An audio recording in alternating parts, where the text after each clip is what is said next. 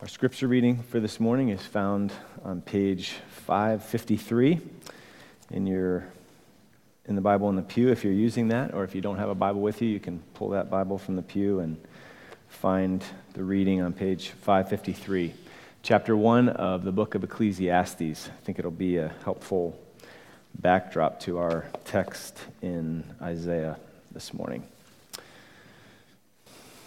If you wouldn't mind, please join me in standing in honor of God's holy word.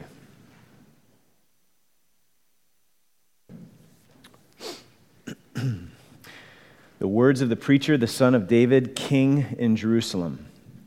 Vanity of vanities, says the preacher. Vanity of vanities, all is vanity. What does man gain by all the toil at which he toils under the sun? A generation goes and a generation comes, but the earth remains forever. The sun rises and the sun goes down, and it hastens to the place where it rises. The wind blows to the south and goes around to the north. Around and around goes the wind, and on its circuits the wind returns. All streams run to the sea, but the sea is not full.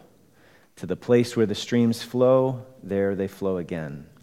All things are full of weariness a man cannot utter it. The eye is not satisfied with seeing, nor the ear filled with hearing. What has been is what will be, and what has been done is what will be done, and there is nothing new under the sun. Is there a thing of which it is said, See, this is new? It has been already in the ages before us. There is no remembrance of former things, nor will there be any remembrance of later things yet to be among those who come after. I, the preacher, have been king over Israel and Jerusalem, and I applied my heart to seek and to search out by wisdom all that is done under heaven. It is an unhappy business that God has given to the children of man to be busy with. I've seen everything that is done under the sun, and behold, all is vanity and a striving after the wind. What is crooked cannot be made straight, and what is lacking cannot be counted. I said in my heart, I've acquired great wisdom, surpassing all who were over Jerusalem before me, and my heart has had great experience of wisdom and knowledge. And I applied my heart to know wisdom and to know madness and folly. I perceive that this also is but a striving after wind. For in much wisdom is much vexation, and he who increases knowledge increases sorrow. This is God's word. You may be seated. Okay, so if you're visiting or new, um, we have been walking through the book of Isaiah, uh, section by section. And so this morning we're in Isaiah 31 and 32. It's a lot of ground to cover. We'll try to make sure that we don't lose the forest for the trees in these two chapters. Um, but the landscape, even though there's a lot there, is fairly simple and fairly clear. So hopefully that'll become clear by the end here. But as we get started, I want to ask a couple questions, get your juices flowing, and, and get you thinking. What is your relationship with what is real? Might, might sound like a weird question. Um, let me ask it this way What's the most real thing in your life? So, as I thought about this whole idea of reality and real, um, what struck me is how conflicted we are on this. Couple of quick definitions, just this will help. Working definitions, just Wikipedia or whatever, I don't know. Um, actually existing as a thing or occurring in fact, not imagined or supposed. Okay? Two, not imitation or artificial or pretend or fake or counterfeit, but genuine. Okay, it's pretty simple, pretty clear definitions, right? So we want real friends, we want real relationships, we want real peace, we want real love. We want real satisfaction, real hope. Where do we go to find those? How often do we go to virtual land in order to find what we're looking for? So think about your life, think about your patterns. How many of you love movies? Nothing wrong with good movies. But oftentimes we run to that place and we prefer that place. This is my happy place. and it's an escape. It's this little vicarious participation in someone else's made up, usually. Yeah, I know there's, you know, based on a true story things, whatever. Okay, but generally speaking, made up story because we might be so dissatisfied with our own. We love TV. I couldn't believe this. I, I don't watch TV, um, but I couldn't even believe how many reality TV shows there are. There's actually a website out there, and it said, you know, pick. And it was like scrolling, scrolling. Like, really? There's that many of those now? So, um, what's reality television? For those of you that don't know, reality television is a genre of television program that documents ostensibly, that's a big word that means supposedly, haha, unscripted, real life situations and often features an otherwise unknown, unknown cast, although the reality of these shows is often disputed. so, ready for some reality show titles? This is reality. America, American Ninja Warrior. Anybody feeling it? Is this real life for any of you? How about there's a new one that's coming out? Fear, Buried Alive. A&E, set your clocks, you know, October 26th. There, uh, three people will be buried alive, live in coffins. And they're pretending that there's some kind of purpose. This is somebody else's words, not mine. Um, some kind of purpose here beyond watching pure terror unfold via infrared, infrared cameras. The network says the subjects will be closely monitored under scientific conditions as they endure a series of escalating horrors designed to test the strength of their psyches. And altogether, it's about enduring and defeating true, true terror. Okay? Dancing with the Stars. There's all kinds of, you know, like The Bachelor, The Bachelorette, trading spouses, apparently. That's great. I'm so thankful for the, these wonderful reality shows. Um, you know, Bear Grylls and like the Survivor ones, and then they find, you know, there was the whole.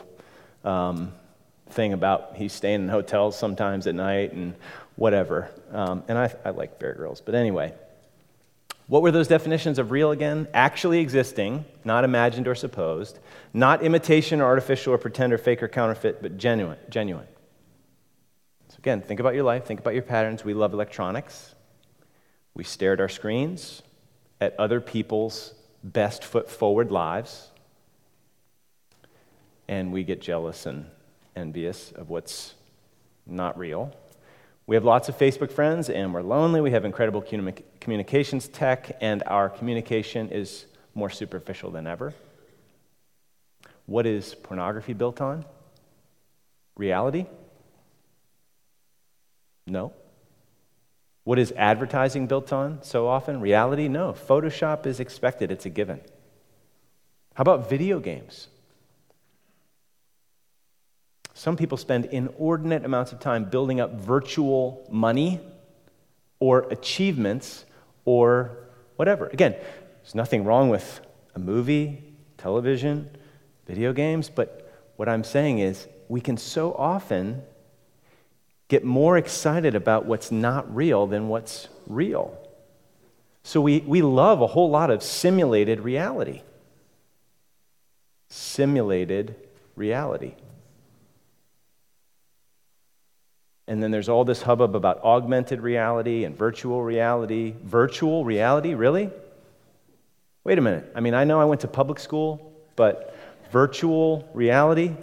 Isn't that an oxymoron? Or all the hype about AI, artificial intelligence? Okay, there's, there's some helpful things that come along with that technology. But man, some of the some of the promises, some of the hopes that are being pinned on that are unbelievable, and it's artificial. So I raise all that to say this we think we're so committed to reality and that we want to keep it real and that we can smell out hypocrisy and, and inauthenticity just a mile away and we hate the hypocrites and you know we, but we're so conflicted about what we really want we are so duped by imitations and the artificial, the pretend, the fake, the counterfeit. All of us can be. So, with that in mind, ask yourself how often have I felt like God is really distant, more like an idea, than a real person who's really involved in my life in real, intangible ways? How often have you felt like his promises and his grace are, are kind of weightless and thin? And the promises of some of these other things and people in this world are so much more real and substantial. Well, at least with a real person, you can talk to them and see and feel. Oh, a real person? What's the most real thing in your life? So, the passage in front of us is all about reminding us and showing us who is real, what's really real. So, let's look at it together. Um, there's an outline in your bulletin, or you'll have, I think the slides will be up here, um, four points. But the, the lion's share we're actually going to spend on this first point. So, just to give you heads up here as far as orientation is concerned. So, chapter 31, verses 1 to 9, is all about turning to and trusting in the real God. Look at verse 1, 31 1. Woe to those who go down to Egypt for help and rely on horses, who trust in chariots because they are many, and in horsemen because they are very strong, but do not look to the Holy One of Israel or consult the Lord. Now, for those of you that are visiting or are new to us, this might sound like gobbledygook, okay? So, this really happened in real time in history, and the situation was God is speaking to his people in the Old Testament through Isaiah. Okay, Isaiah lived from, or his ministry was basically from about 740 BC to 680 BC, okay? And at that time, for most of that time, Assyria was the big superpower, and it was here, and Israel's here, and Egypt is down here, and they're kind of in between, and Assyria is threatening to just crush them. So they figure, you know what, if we get on the good side of Egypt, maybe we can make this alliance and they'll help us and protect us from the big bad bullies. So here's Israel. They're, they're supposed to rely on the Lord. He's going to fight their battles for them. And instead, they're trusting in Egypt, which was really ironic because Egypt was the slave driver that they used to be under and oppressed by.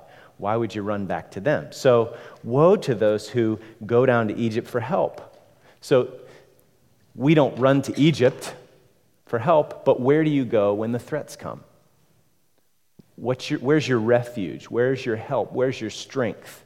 Um, this was how they were tempted to neglect, to, to not run to the Lord, but run to some other so called help. Where is that for you? Okay, this is not so far away. It's, it's very relevant to our lives as well. So, woe to those who go down to Egypt for help, who rely on horses, like the best military technology of the time. Horses were strength, chariots were like the tanks of the time. There's many chariots and horsemen, skilled riders. They're strong. The problem was they're not looking to the Holy One of Israel, they're not consulting the Lord. And yet, he is wise and brings disaster. And so, if you know the book of Isaiah, this is a shot at the leaders who thought they were so wise to devise a plan to save themselves from this Assyrian threat. So, they were going to rely on Egypt, buy their help, and that's going to save them, right? And they were saying to Isaiah, Would you just shut up? We're tired of your sermons. It's just foolish talk. We're too smart for it. We're too sophisticated for it. Well, that's the sad thing. They were the fools. When we rely on other things and we don't look to the Lord, that's foolish. God is wise and He will, in this case, He promised there would be judgment, there would be disaster. That would be the consequence of their actions. So they thought by their wisdom they would avert disaster. And yet God is really the wise one. And as a result of their unbelief and idolatry, they're going to have to face disaster. He does not call back his words, but will arise against the house of the evildoers and against the helpers of those who work iniquity. So the Lord doesn't have to, like, oh, whoops. He, doesn't have to, you know, go with plan B. He doesn't have to call back his words. He's totally in control. That is reality. Our scrambling, our scheming, our taking matters into our own hands only brings woe. That's what this section is saying. We need to hear that again and again. We also need the following reality check. Look at verse 3. The Egyptians are man and not God, and their horses are flesh and not spirit. When the Lord stretches out his hand, the helper, Egypt, right? You got to come help us. The helper will stumble, and he who has helped Judah will fall, and they will all perish together. So, which one's more powerful? It's kind of obvious. Egyptians are just man. It doesn't matter how strong they are in their military might. Compared to God, they're weak, helpless. All he has to do is stretch out his hand, and they're, they're done. So, this is not an ethereal, unreal, non factor God we're dealing with here. This is a real God who gave them real promises. And you know what? It's just not practical. Like, we've got serious threats here. All it is is words. We need to really do something. And we do the same thing. How often do the words, the promises, the truth of God just seem really thin to us, and other solutions seem so substantial? Like, you need comfort. We can run to food as a real comfort rather than the food for our souls, for instance. I mean, I, I know this Egypt thing and these political military things are a long way off from where we live, but we can run to other stuff precisely because we think God and His Word and His promises just are so thin in our experience at that moment. This, this alcohol seems like such a better helper these pills seem like so, so much stronger of a help against my anxiety or my depression than the promises of God. Those are just words. I need help now. How about purity? Let's say you are just really struggling and burning with temptation. Well, there's passages like Psalm 84:11. no good thing does he withhold from those who walk uprightly. But sometimes that image and that temptation seems so strong and real, and God's word seems so weak and thin. Or, blessed are the pure in heart, for they shall see God.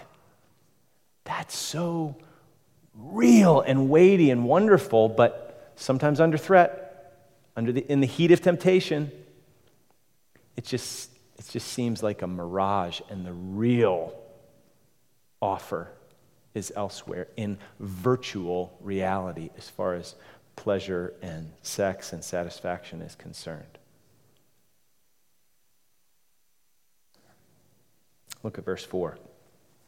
For thus the Lord said to me, He, he wants to tell them what he's like. He wants to tell them about his character so that they realize who they're dealing with the real God. As a lion or a young lion growls over his prey, and when a band of shepherds is called out against him, is not terrified by their shouting or daunted at their noise, so the Lord of hosts will come down to fight on Mount Zion and on its hill. Okay, this could be pretty confusing. The, the big picture point is really clear. God is like a lion and any earthly help is like a shepherd that only has pots and pans to bang around. Go away. Ding, ding, ding, ding, ding. Like, what's that going to do against the lion? He's just going to yawn. Now, I know we have 30 sixes and stuff like that today, but, you know, go with the metaphor here in the time in which it was written. So the whole point is Judah deserves judgment Assyria is going to come down on them. You can do all you want to link up with the, the shepherds, Egyptians. You can call them out against your enemy.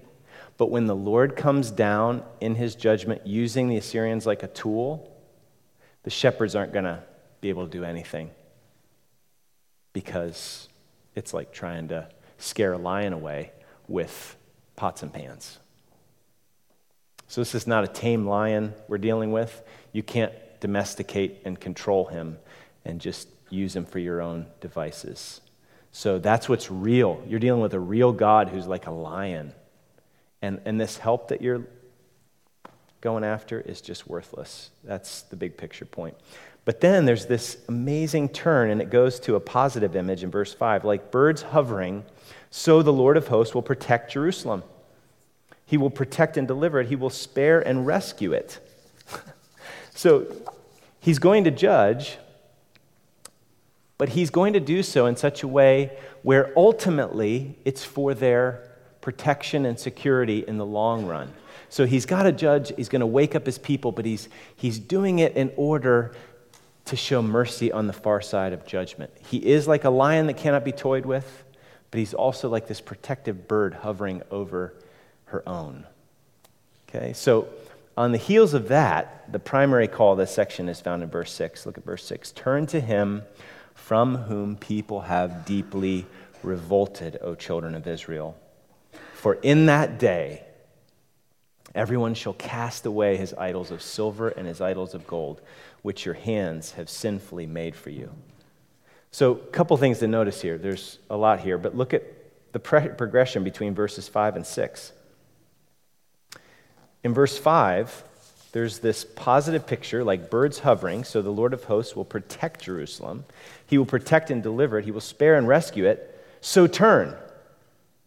So God is actually promising grace before repentance. He doesn't say, You better get back here and maybe if you catch me on a good day, I'll be merciful to you. Like after I cool off, if you're lucky. He promises the mercy and says, Come and get it. Like his character is revealed all over these pages. He's like a lion, he's real in his strength, he's like this bird, he's real in his protective, loving impulses and he's so merciful and gracious to draw us back, to win and woo and allure us back to him away out of the shadows, out of the vanity of vanities that's all around us. So, this 31 6 is like the climactic call for response. It's kind of like Luke 15. You can imagine if the father would have said something to that lost son in the faraway country, he would have said, Just come home. Egypt help, Egypt's help is worthless. The, the Lord will fight for you. You don't, they're not going to do you any good. Just come home. So, repentance is return. This turning language is the same word for repentance. It's a complete turnaround, it's 180 degrees. So, really interesting. I don't know if you've ever seen this. It's the first time I've ever seen this um, stop signal or, or whatever. If you're traveling, let's see, it would be eastbound on Naaman's Road at Shipley. Did you ever notice there's an arrow that goes like this? Did you ever see that? So I almost went and took a picture of it, stick it up on the screen, um, but I didn't. But anyway, I've never seen that before. The, the point is, the only thing you can do is turn around. At that, if, like if you're sitting at that light, which I was sitting there with Hannah, I think, um, last weekend or something. The only thing we could do is turn around. That's great. Like that, that's what God does so graciously, so kindly to us sometimes is sometimes he kind of forces our hand and we can get frustrated and then he's, we realize he's just, he's bringing us to a spot where we can only turn around. Because that's exactly what we need, is to leave the vanity, vanities behind, the help that can't help us behind, because he wants us to come back to him. So, what can you do if this is the situation? You can only turn around. I mean, we are in the business of making our own gods. God is in the business, the real God is in the business of bringing us back to the real God so that we just cast away all the false, counterfeit imitation gods that can't help us. So, do you see what happens? Uh, here, this is the call turn. it's not this big long laundry list of all these to dos you've got to do to get into his good graces. He wants you to turn and come back to Him. That's how you come in to the kingdom, and that's how we keep returning to Him. God opposes the proud, but gives grace to the humble who repent and turn back to Him and just cast our idols away when we see them. So when we repent, I mean, you could think of it this way um, it's easy to sometimes grasp for things when you're under pressure or in temptation. You, you look for things to grab onto to help you, to give you comfort, strength, whatever it is. And then we come to our senses and we realize, what am I doing? These things can't ultimately help, help us. Vanity of vanities, this is a striving after the wind. And repentance is like dropping all the idols so we can run and cling to a real God. So if our hands are still full, we're not really coming to rely on Him. So do you see how verse 7 makes sense that it follows on verse 6? For in that day everyone shall cast away his idols of silver and gold, which your hands have sinfully made for you. So this is, this is really good news. Just stop and think about the way God set things up. How did God set things up? Think about the Ten Commandments. Okay, track with me here. They start out with, You shall have no other gods before me. And then you shall make no carved images. So the real God is transcendently great. Any idol representation would be to diminish or to, to distort his character. Because he's transcendently, you know, he's just, there's no one like him. So no idols, no representations of him. Nobody can compete with him. There should be no other gods besides him, but also don't make any idols of him because it would be to reduce him down. But do you see how that, like setting it up that way, also opens the door to temptation of idolatry?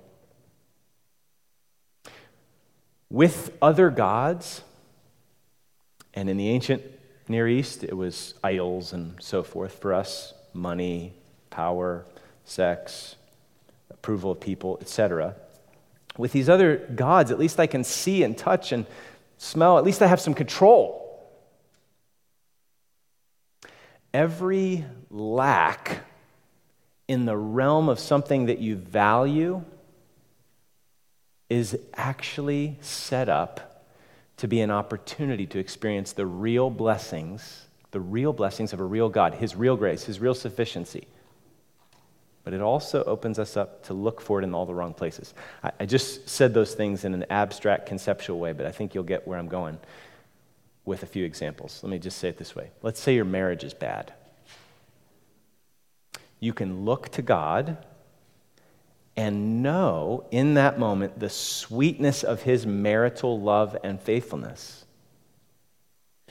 Or you can run to something else, like a romance novel or porn or an emotional affair at work or whatever.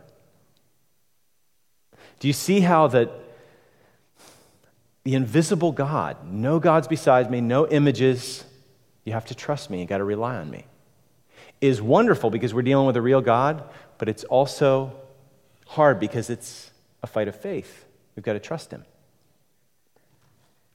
And so those moments of temptation and threat and trial and trouble both open up the opportunity to really know the reality of the unseen God, but also it's a temptation to latch onto something more tangible.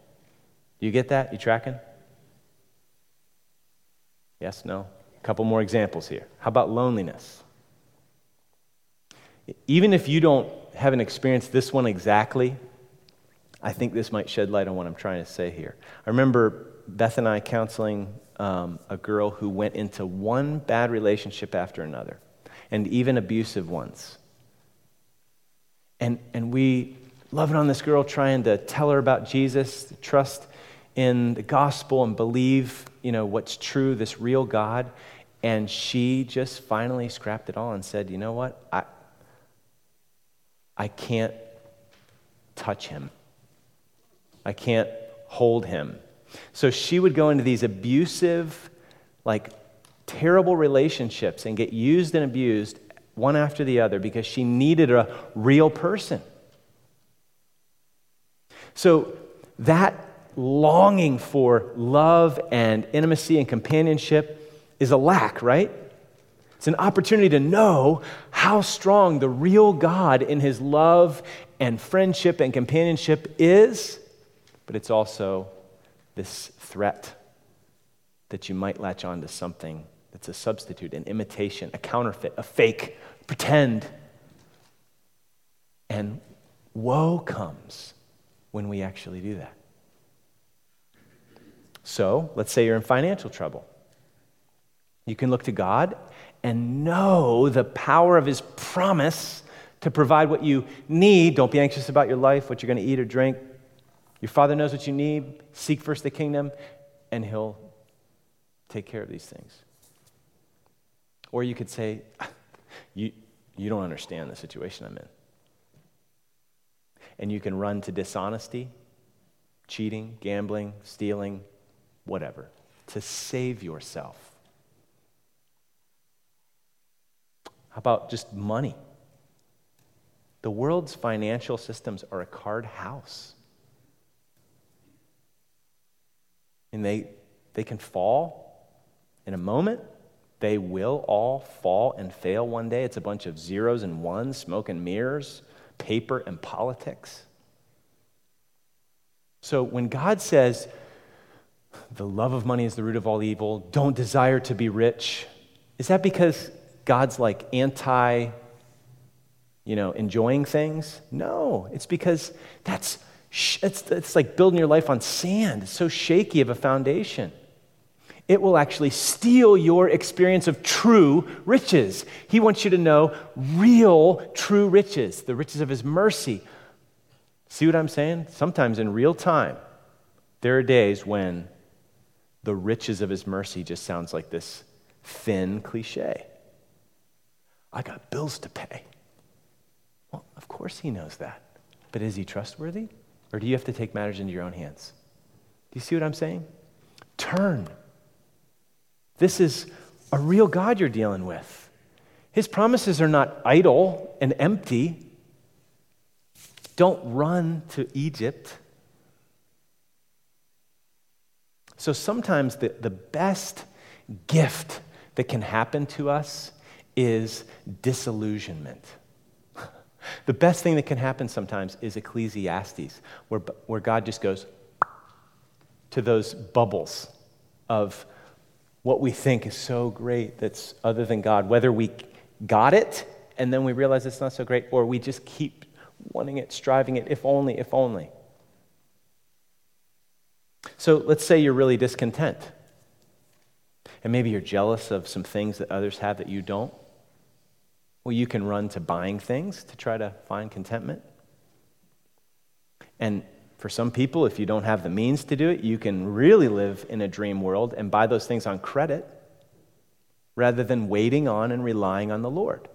So, listen, do you see how rubber meets the road this is? Philippians 4:17, even though it's in a lot of Christian college weight rooms, is all about contentment.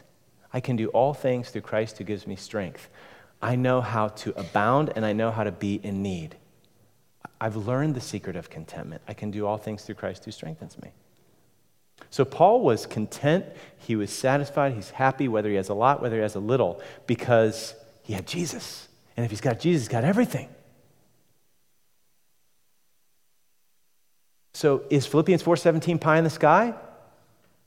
And the real Contentment comes from, oh, if I just had, if, ju- no. Don't run back to Egypt. Don't rely on those other things. Satan is a master of disguise. He loves to make it seem like his mirages are real and God's promises are vapid and ethereal and wispy. So, which is more real? We constantly need reminded of what is really real. And Isaiah is doing that for us in this passage. He does it again in verses 8 and 9. And the Assyrians shall fall by a sword, not of man, not the Egyptians. Your little plan's not going to do it. They're going to fall by a sword, not of man. And a sword not of man shall devour him, and he shall flee from the sword, and his young men shall be put to forced labor. His rock, probably a reference to their king, shall pass away in terror, and his officers desert the standard in panic, declares the Lord, whose fire is in Zion and whose furnace is in Jerusalem.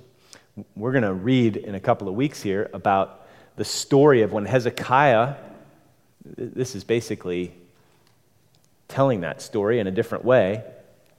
Assyria comes and knocks on the door, and they've got this huge horde, and Hezekiah's like, ah, what are we going to do? And he just, where's he going to go? He doesn't know where to go except on his knees. And the Lord just smokes the Assyrians like that. And he didn't need to use any swords to do it, he just turned their swords. So, anyway, how does the Lord say he will fight for his people? They won't even have to use a sword, they just need to trust him. This is like this, this, this falls into a long line of examples of God's power and faithfulness to deliver. Which, which sword in, this, in these two verses is real? Which one's more powerful? The invisible one or the visible ones? The invisible ones. So think of God's track record, the way that He works. Think of Exodus and the Red Sea. What did Israel do to pull that one off? Um, Nothing. they just had to stay. I mean, they didn't even have to stay behind the cloud. God said, You know what? I'm going to just get in between you and the pursuing army of Pharaoh. And then I'm going to separate, I'm going to, you know, make a path through the Red Sea, and you need to walk through. I'll fight for you. The battle is mine. So, Psalm 20, verse 7 some trust in chariots and some in horses, but we trust in the name of the Lord our God. They collapse and fall, but we rise and stand upright. Think of Jericho. What'd they do to pull that one off? Uh, they walked again, and they blew some trumpets. Gideon, what'd they do there? Like, where, where's the real firepower coming from in these battles? Eh, you got too many men. I want this to be really obvious that I'm the one winning this battle. Okay, 300 of you, you get up on the hill, blow some trumpets, you know, smash some, some pottery, and hold your torches up. I'll take care of the rest. Is this a real God? David and Goliath? David said to Goliath, You come to me with a sword and with a spear and with a javelin, but I come to you in the name of the Lord of hosts. I mean, you just look at that, you, you look at that contest and you go, Oh, he's toast. I mean, and that's, that's what we do with our lives. Oh, man, I'm, and we freak out and we're anxious and fearful. Well, what if we actually saw it as God versus Goliath rather than a little boy with a stick and Goliath. God's real. Amen? Anybody? so you come to me with a sword and with a spear and with a javelin, but I come to you in the name of the Lord of hosts, the God of, of the armies of Israel, whom you have defied. This day the Lord will deliver you into my hand, and I will strike you down and cut off your head. And I will give the dead bodies of the host of the Philistines this day to the birds of the air and the wild beasts of the earth, and all that all the earth may know that there is a God in Israel, a real one not your false god Dagon that ends up on his face earlier in the, the biblical story. And that all this assembly may know that the Lord saves not with sword and spear, for the battle is the Lord's, and he will give you into our hand. Or Zechariah 4 6, this is the word of the Lord, not by might, not by power, but by my spirit, says the Lord of hosts. So if this is true, if this is real, then we're led right back to verse 6 to return, to keep running to our true refuge, our true strength. I need encouragement along those lines. You need encouragement to keep running to the real God? To your real strength, to be reminded of how strong He is, how real He is, to even see how easily we're duped into thinking that not real things are real, And you know, we're all in this together. So that's why in home groups, as you discuss this, we need to encourage each other, sharing how, you know what, I was an idiot when I did this, and here's what I was thinking, and I, you know, I sometimes we just get blinded and blah, blah, blah. Pray for me. And you know, there was this time when the Lord just made himself so real, and this, and we can encourage each other to live in reality and trust the real God. So, the sword of the Lord here in these verses is aimed at popping the bubbles of our fantasies and our fears. And like I said, disenchantment is one of the best things that can happen to us. So, you know what? Um, failure of politicians, whether it's through corruption or folly or false promises or whatever, can actually be a wonderful gift for us to not put our hope in government, human government.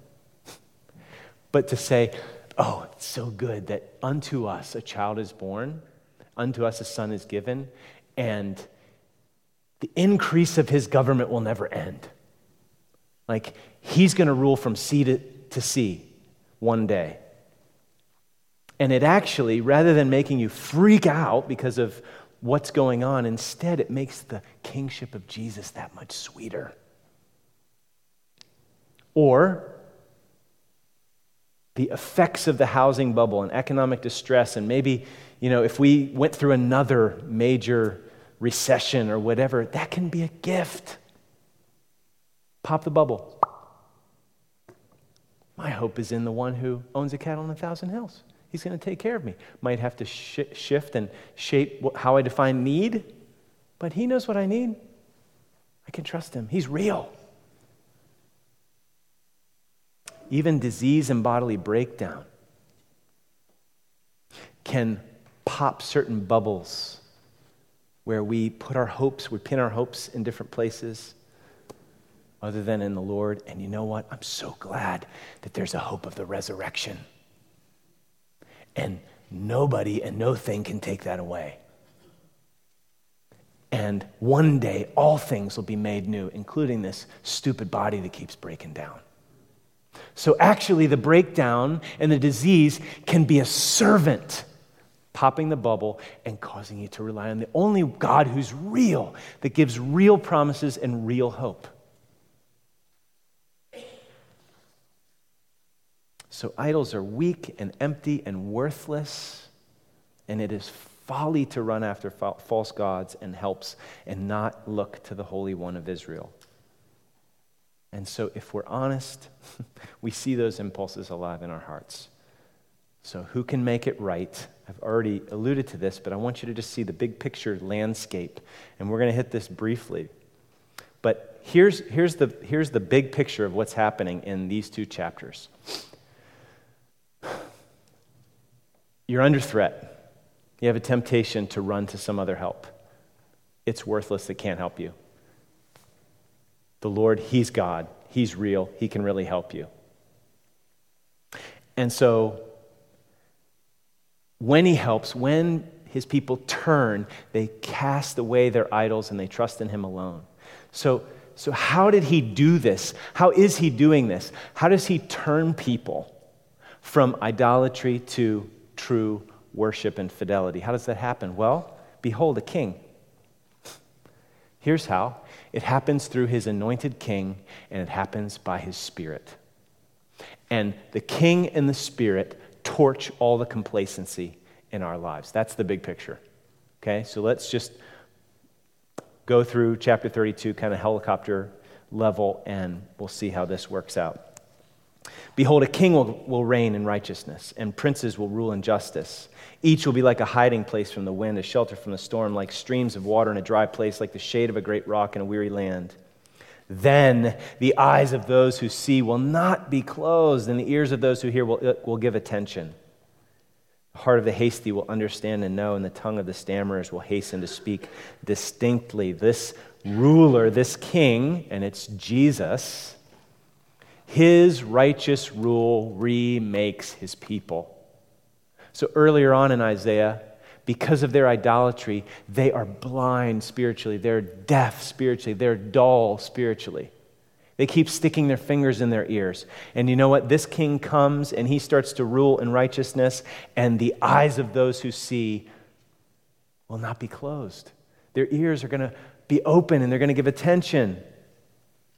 And then the, the leaders in this king's kingdom are going to reflect the nature of their king. So the church and its leaders should be a hiding place and a shelter from the storm. The problem then, if you are familiar with earlier on Isaiah, that the leaders in Israel, they were fleecing the people. They were using them for their own selfish advantage. No, no, no. The, the kingdom of God should be a place of safety. People should feel safe in the church. I, I love, you know, I re- love Ray Ortlund, Um, pastor in, in Nashville, he has this great saying because he's after, after cultivating a, a, a gospel culture in the church, not just true doctrine, but embodied doctrine, incarnated doctrine. And he says the gospel plus safety plus time. That's a gospel culture in the church. That's what we need to produce. our, our God is so real and so strong and so merciful and so patient and so kind we deserve to just be judged and condemned, but He's welcomed us in. He's taken care of everything. All of our deepest problems are dealt with. We've got Him. So come on into the hospital. Come on into the shelter. Come on in for healing.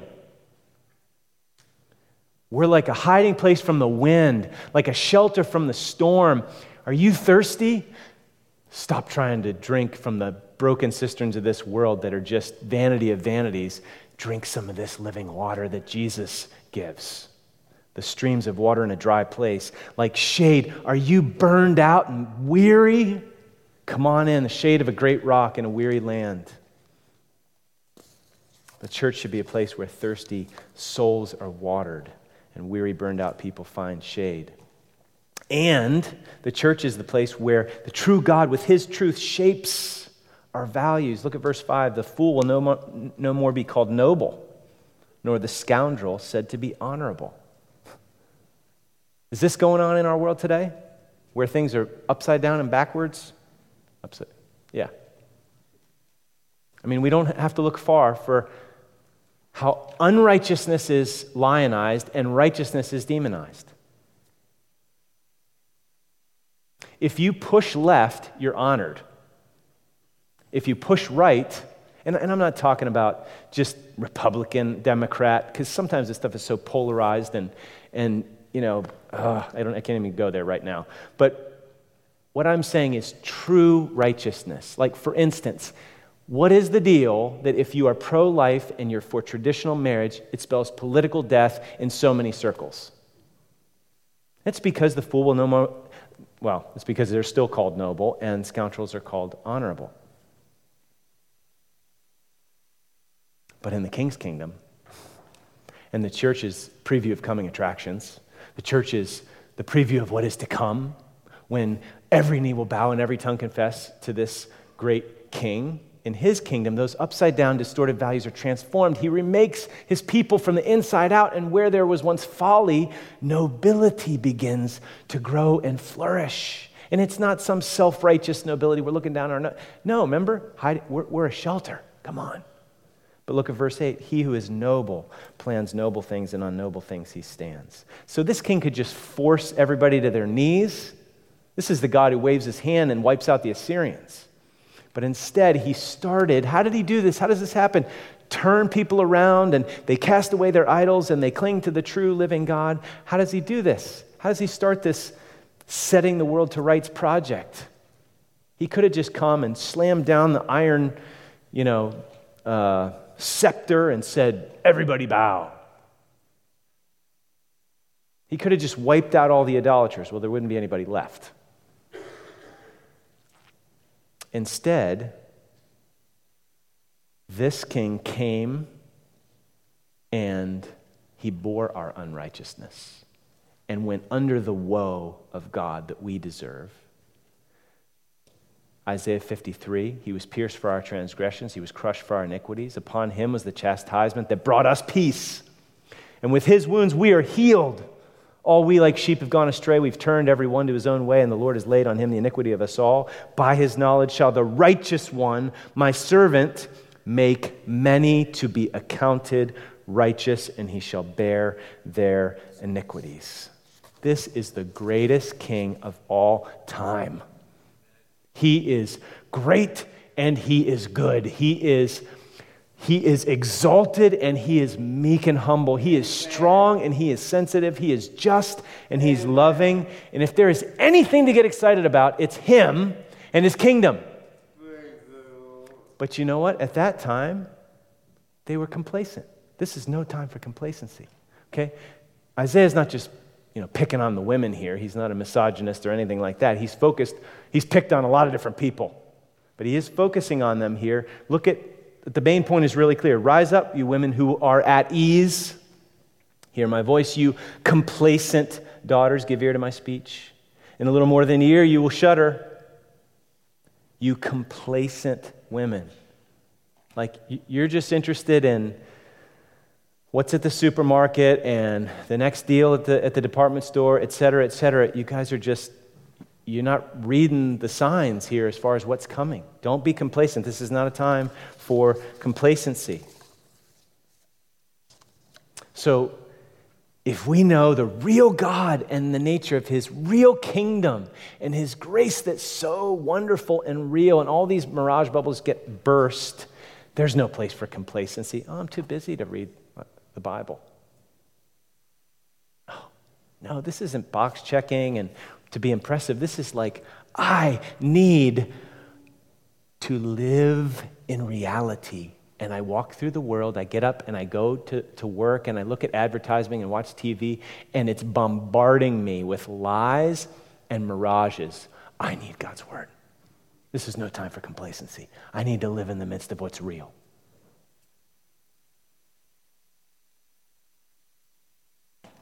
So, if, if any of us are bored with the real God and we find ourselves excited or energized by the shadows and husks, we need to just throw down those idols and turn and run to the real King. And you know what's really great? Is yes, the true King is making all things new and he's starting with our hearts, but he also gives the Spirit so that these things that are great and true out there the cross, the love of God, the promises they can be real in here, and we know them as real. Look at where verses 15 to 20 go. The Spirit rains down on the people and produces the garden of God until the Spirit is poured upon us from on high. And the wilderness, is that kind of like our life? This is the world we live in. It's like a wilderness, but the Spirit rains down the truth of God, how real He is his grace in Christ, and the wilderness becomes a fruitful field. The fruitful field is deemed a forest. Then justice will dwell in the wilderness. Look at the fruit of the Spirit. Then righteousness abide in the fruitful field. And the effect of righteousness will be peace.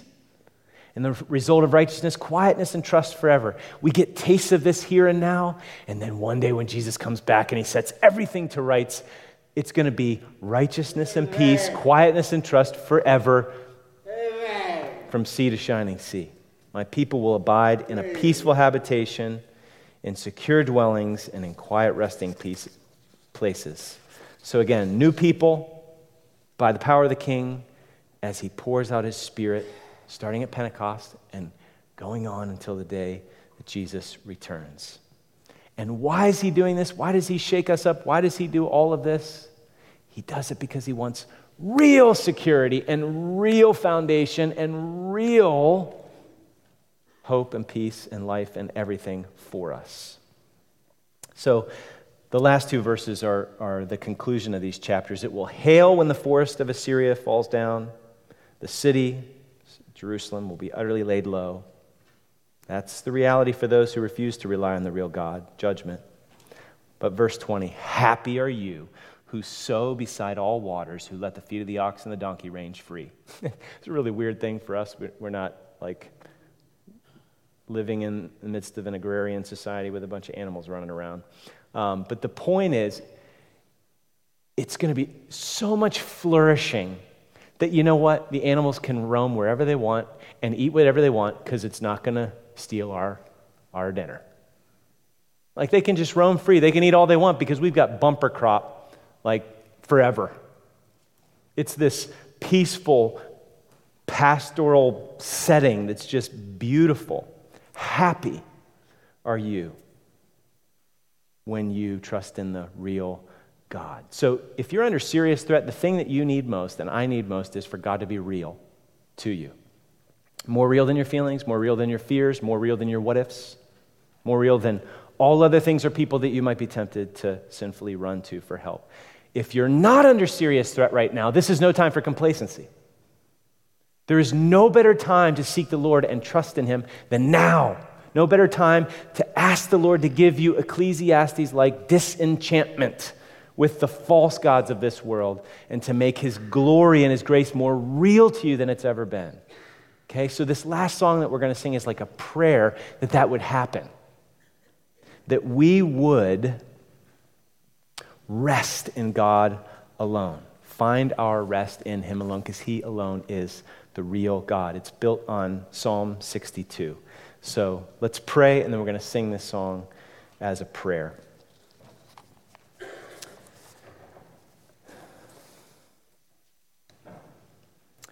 Lord, I pray that we would see you high and lifted up for who you are and run to you, relying on you as our Savior, as our refuge, as our help.